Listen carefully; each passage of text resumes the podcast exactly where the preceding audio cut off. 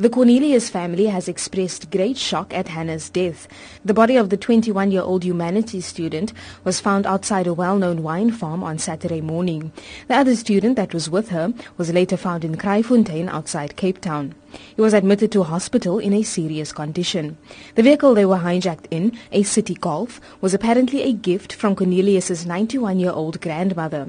Cornelius is the daughter of the chief magistrate of the Simonstown Magistrates Court. Her uncle, Andries Cornelius, says the family is overwhelmed with the support they've received so far. The family does not have all the facts surrounding her death as yet.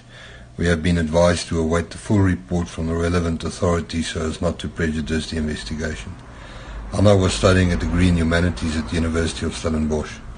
The amount of support the family has been receiving is testimony to what an amazing, loving and beautiful person Anna was. The family has requested that their privacy be respected in this very difficult time. Stellenbosch University has condemned the senseless murder.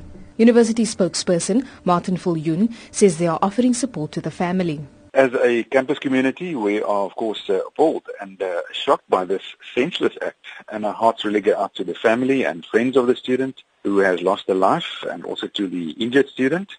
We are very relieved to hear that the police has arrested two suspects, and uh, if guilty, they must be met with the full extent of the law.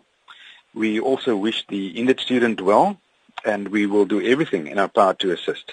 The three arrested suspects will appear in the Stellenbosch Magistrates Court on a charge of hijacking on Monday. Police spokesperson Noloyiso Rwexwana says the murder and attempted murder is still being investigated. A male victim who was with the deceased was forced out of the vehicle and was later assisted by police from Kraaifontein.